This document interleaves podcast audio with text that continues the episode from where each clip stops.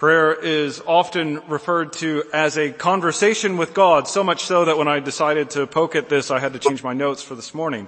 Uh, the obvious question that follows from that concerns, well, the expectation for God to reply as part of that conversation.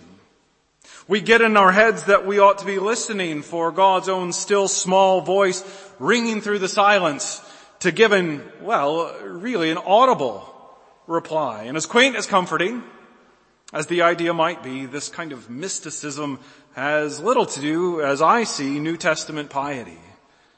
God has spoken in scripture and given us his entire revealed will, sufficient for all our needs for doctrine and practice in the Christian life.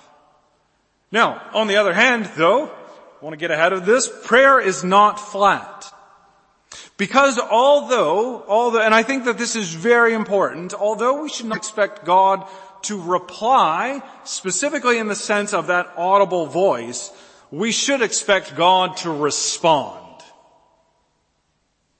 The difference is that while God has already given us the full measure of verbal revelation until Christ returns, he does still work for, among, and upon his people. And this morning we considered how God uses prayer as a means of grace to apply Christ and his benefits to us. And although we are the ones praying, God is the one acting upon us to comfort and conform us to Christ through this means of prayer, using it to build us in assurance, holiness, perseverance, peace, as we thought about. And so God does work through prayer, underlining its meaningfulness and how God does respond to us in prayer, even though we would be wrongheaded to listen for a reply. So this sermon then focuses on how we work out our practices of prayer in the multiple contexts of the Christian life. And our main point is that prayer points us to God's dynamic work for, among, and upon His people in each aspect of the Christian life. Prayer points us to God's dynamic work for, among, and upon His people in each aspect of the Christian life. And we're going to think about that in three aspects of the Christian life. Private, public, and participating. First, let's think about the, really the private use of prayer. That's what this is about. So private. In, when we read there in, in Matthew 6, the, this great account of, of the Lord's Prayer and how he teaches the disciples how to pray, g- given the exhortation to, to pray behind closed doors, he was promoting the practice of private, personal prayer time. Uh, now, I know that, uh, this probably won't shock you, but at least one last time, I want to try to poke at, if not pop, one of our bubbles. Uh, what action comes to mind most when you think of prayer? What posture strikes you as most prayerful? So here's the thing. If you, if you search the scriptures, uh, the mentions therein of closed eyes, at least the mentions that have any sort of theological import, refer to spiritual blindness, turning a blind eye to wickedness, or physical death. So, closed eyes are not necessarily the commendable thing, at least theologically speaking. On the other hand, the scripture repeatedly speaks of lifting our eyes in connection to looking to the Lord, specifically in prayer. We lift our eyes to express our dependence upon God as His servants expecting His provision to come. I want to read just a few passages here. Psalm 121, 1 and 2. I lift my eyes to the hills. From where does my help come? My help comes from the Lord who made heaven and earth, to whom I'm looking, literally. Psalm 123, 1 and 2. To you I lift my eyes, O you who are enthroned in the heavens, behold, as the eyes of servants look to the hand of their master, as the eyes of a maidservant to the hand of her mistress, so our eyes look to the Lord our God till he has mercy upon us. Jesus himself prayed by lifting his eyes toward God in heaven. John 11, 41. And Jesus lifted up his eyes and said, Father, I thank you that you have heard me. John 17, 1, when Jesus had spoken these words, he lifted up his eyes to heaven and said, Father, the hour has come. Glorify your son that the son may glorify you. Note that before he addressed God, Jesus lifted his eyes. Now my point is not to overstate a, a, criticism of common practice, although I tend to like to get you to think about the things we do. Uh, I know that we tend to close our eyes to avoid distractions. Specifically, it's probably the main reason why we tell our kids to close their eyes in prayer. But I do want to question how many of us make this inherently part of prayer, and we'll get to why I think this is relevant. I, I remember one time um, in the eighth grade. I don't know how that transposes here. Uh, younger than now, at least, and I attended a Christian school. And one of the teachers uh, once chastised the whole school after chapel because she saw lots of eyes open during prayer. Now, I, I sort of wondered how she knew eyes were open, um, if if her eyes should have been closed. But more seriously, she seemed to think that even Jesus' practices were not really holy enough for true prayer. Now my concern, my concern in this is that we have turned especially private prayer, personal prayer, into something, well, I guess overly private. Namely, being about rigorous introspection and looking away from life's concerns. And whether you pray best by closing your eyes or not, which is a principle I leave to you to weigh up, I, I don't have an, an actual uh, position where I'm, I'm really trying to convince you of it here just to get you to think of. My point is that prayer is not supposed to disconnect you from the world. Rather, it is supposed to be fused to the issues happening in the world, looking to God to uh, act to address them. It might be useful to pray regularly, perhaps with your eyes open, but perhaps even more so out loud, even when you're by yourself, to forge a connection between prayer and your physical creaturely life. Because indeed you are an earthy creature. God made you to be so. And prayer is a meeting place, perhaps the meeting place between theology and the practical life. As I said this morning, the, the primary, perhaps, expression of the Christian life is prayer because it connects our reception of Christ in God applying Him and His benefits to us to, to our experience and processing of daily life. And so, as you pray, make sure that your true disposition, your soul level posture is looking to God, expecting to see Him show up to act within your life. This physical posture of lifted eyes or metaphorical posture of lifted eyes can give good expression to our heart's demeanor uh, as prayer becomes a wider remit within our lives of connecting to the Lord. As Psalm 25, 14 to 16 says, the friendship of the Lord is for those who fear him, and he makes known to them his covenant. My eyes are ever toward the Lord, for he will pluck my feet out of the net.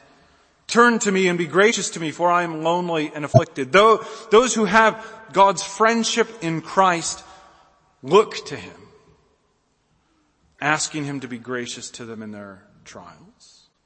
And in fact, now maybe, maybe there's something you're wondering about here about what about when I'm worn out in prayer?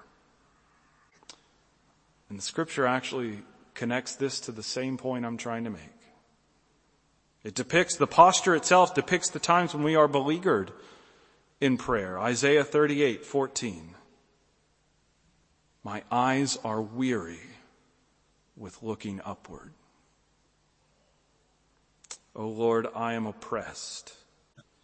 Be my pledge of safety.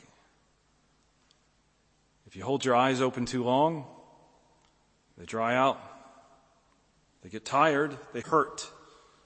And so too are the times we lift our eyes to God in prayer.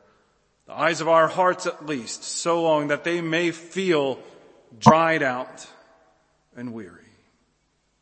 And yet, we can ultimately do nothing except continue to look for God and His appearance. Now, what does this have to do specifically with private prayer? It highlights how prayer as a means of grace is a daily avenue to receive from God. It focuses on the rich experience of prayer because it is primarily God's action for and in us, not our action for God. So in Matthew 5, or, sorry, Matthew 6, 5 and 6, when Jesus says to go into your room with closed doors to pray, the point isn't isolation and disconnection from everything else. His point is that prayer provides its own reward in being your meeting place with God who uses prayer to apply Christ and his benefits to you. Pray privately then as though prayer is truly a means of grace by which you grasp hold of the Lord Jesus. That brings us to our second point. Public. Really the public use of prayer. So, uh, even with Jesus' exhortation to pray behind closed doors, we realize that, that, um, that that concerned our moral disposition in prayer rather than forbidding any prayer that happens to be seen.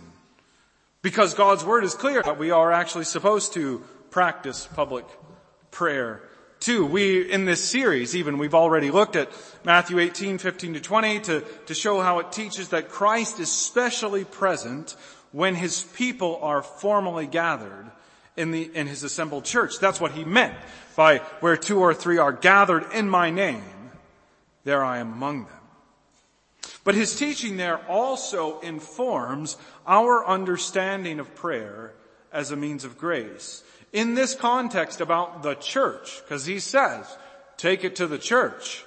And then he launches into this, uh, these other considerations. He taught in verse 19, again I say to you, if two of you agree on earth about anything they ask, namely of God, which means we're talking about prayer, it will be done for them by my Father in heaven. The phrasing that it will be done by the Father in heaven already reflects the way that Jesus spoke a prayer, for example in John 15, but more explicitly as he spoke about the church and specifically the church gathered. He said if two or more agree about anything they ask, clearly giving us hope in the petitions that we bring before God as a church. Jesus teaching here puts a fine point on prayer's nature as a means of grace, especially for public prayer in the gathered church. Because Jesus stressed how God emphatically acts in response to prayer when two or more believers agree as they pray during churchly prayer. So to turn even more practical, we need agreement together as we pray in unison as a congregation. Now, that should start to reframe entirely the way you think about participation in the services. Right? You, you do not need to be up front. You don't need to stand here to be genuinely and thoroughly involved in the services and the means of grace. Right? Reformed worship is not a spectator sport. Not supposed to be. It's a group effort. Right? When, even when the pastors or elders lead the corporate prayer, well, this tells us you need to be praying actively so in agreement with them so that we are engaging with the type of prayer that Christ promised that God gives special emphasis to responding to it. Now that then raises a broader question about congregational participation in worship as well.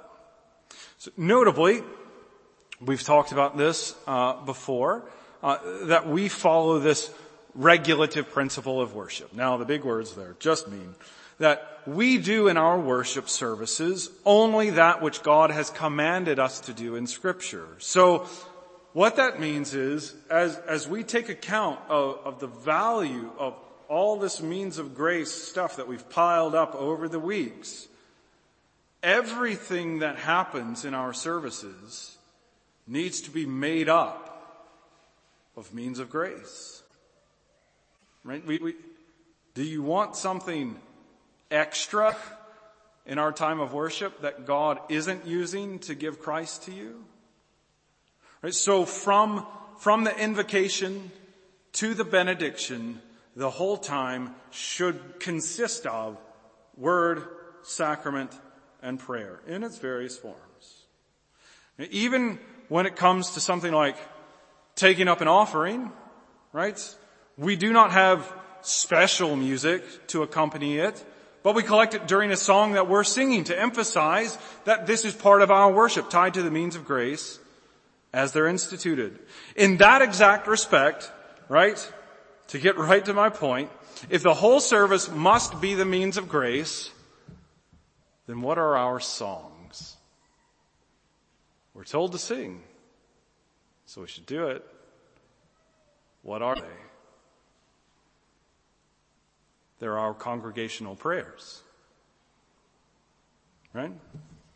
They are the congregation's joint address to God. Our songs are not then primarily for moving us, to center us, to give us some sort of special experience, but a time of joint prayer, where indeed we're praying the same words in unison. And at the end of the day, that does mean that the difference between singing a song in worship and reciting a written prayer together, well, the difference is nothing more than music. And now, this is really important.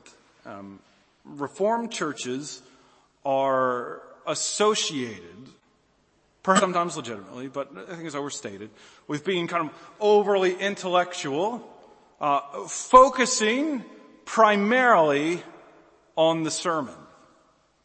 Now to some degree, to some degree, the focus on the sermon as ex- exposition of God's Word as, as a means of grace is accurate and warranted because of what the scripture tells us. On the other hand, once we take account of what we've just said, songs as prayer, we'll take a look at your order of service again right? When you take a look at it now, you see that our worship proportionately is most devoted to prayer. I, for one, think that that is actually a very beautiful thing. And I think it has three implications. First, this means that our prayers are actually very diverse, accomplished in varying ways. So sometimes one of the things that is, is people think that corporate prayers focus disproportionately on petition, on asking God to meet our needs. Why, why is that the, the main thing we, we pray about? The criticism, however, isn't actually accurate. Uh, when we account for songs of praise, as you see there on your order of service, songs of confession, songs of thanksgiving and response. We then have led and corporate prayers of praise and adoration. We have led and corporate prayers of repentance. We have two songs that rejoice at what God has done in thanksgiving and response. So there's really just then one led prayer about petition and supplication if we know what our songs are. Second, second. So the first is uh, our prayers are already inherently diverse as we sing about different things throughout the service. Second, viewing songs as prayer should shape how we think about the quality and content of the songs we sing. So seeing that our songs are prayers should cause us to ask the diagnostic question, are this song's words fitting to address to God in prayer. This song's lyric, the, the song's lyrics and tune are not primarily aimed at our emotional experience, but at appropriately speaking to God according to the function of sung prayer in worship. And by that I mean have different functions of praise, confession, thanksgiving, response. Right. So that is why we actually do indeed name the functions of our songs uh, on our order of service so that we know what disposition to take as we pray it to God. Third, third, songs as prayers should reshape the way that we think of congregational participation. They are uh, a clear example of the multi-directional contours of Reformed worship. Songs simultaneously address God in prayer. After all, the Psalms are songs which are taken up with addresses to God as prayer. And, and they are also addresses to one another for edification. As Paul said, in Ephesians 5:19, addressing one another in psalms, hymns, and spiritual songs. So this also addresses why the pastor or elders must bring the word and oversee the sacraments, which the congregation participates in by receiving and responding. So there is multi-directional uh, layers there too, but songs are not pastorally led. Songs are not the led prayers, but the corporate prayers. In other words, non-led prayers. And so we can have whomever we want present, right? As a really practical aspect of that. Uh, well, at least as a member of the church, um, a member of the church can present. This point about participation pulls us directly into our closing point about participation more widely in the means of grace though. So hopefully we, we see how thinking of songs as corporate prayers reshapes the way that we think about participating congregationally in prayer, but in this last point, this third point, participating, I want to close by thinking about how songs uh, reframe this, but also then tease out how, how that reflection applies to the means of grace holistically, really with a view of closing out this series. These are our final moments thinking about the means of grace in this direct way. And so throughout these sermons, we focused on how God has appointed word, sacrament, and prayer as his means of grace making them his promised ways of meeting his people for spiritual communion. Although, although there is a private use for some of the means of grace, namely reading the word and praying, well, God works in a special and emphatic way through these means as used in the assembly of his people. And the reflect here in this sermon highlight how the means of grace become fully active. Not, not as a, as a disconnected act of the pastor delivered over to the congregation, but as a corporate set of acts performed by the church.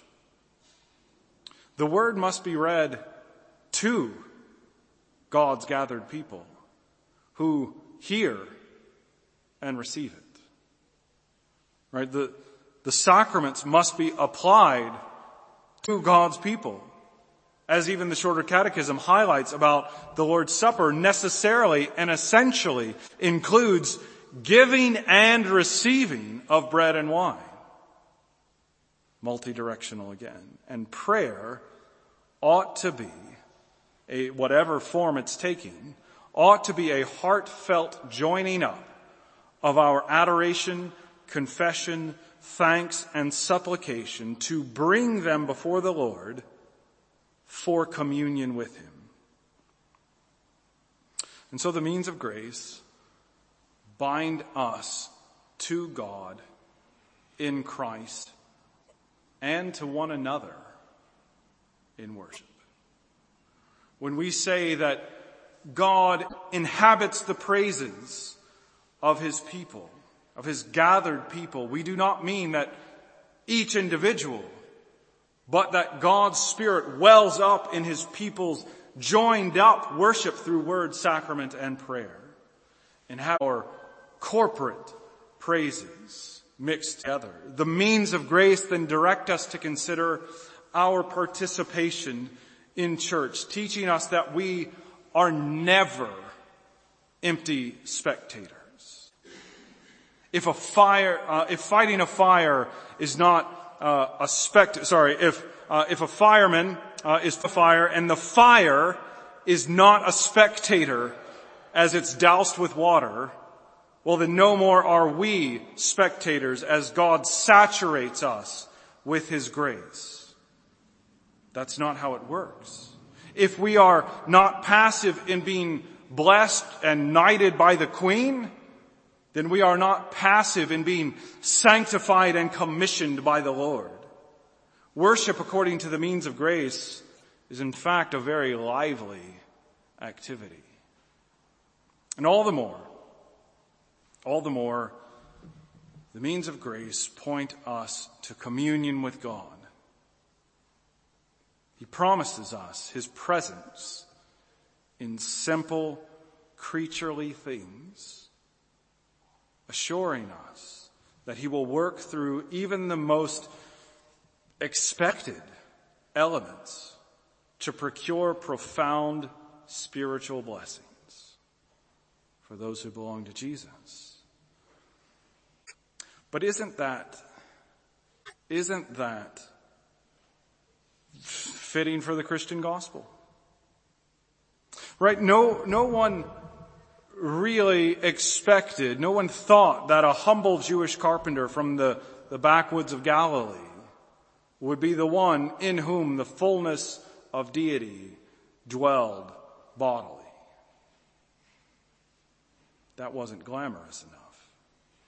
God then loves to pour his blessings into really surprising, but simple and humble places.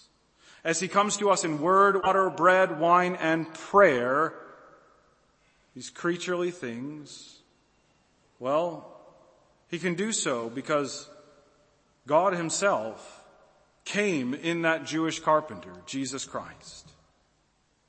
He came to secure our communion with him by living and dying for our sake, earning our everlasting life and heavenly blessing.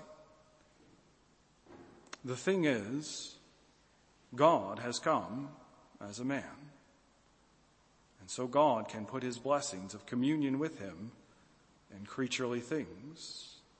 Christ came to die once and for all, and he came to live once and for all for his people. And now, having come once and for all, he comes to us constantly, not for, but to be with his people as we meet God in his means of grace. Let's pray. Father God, as we think about prayer and its role in our lives, we do ask that you would help us now to uh, whatever physical posture we take in our souls to be continually looking to the Lord. That the eyes of our heart, at least, would be lifted. That we would always be set upon the horizon, expecting our God to come in response to the cries of his people because you've promised to do so. Because you've promised to give us communion with Christ in prayer. And so we pray that you would fix our vision on you, that we might look to nothing else for our comfort, that we might find wisdom nowhere else, that we might find our shield in no one else, that we might find our riches and wealth nowhere else, and know that our victory is in the Lord God, who has defeated even death in Jesus Christ.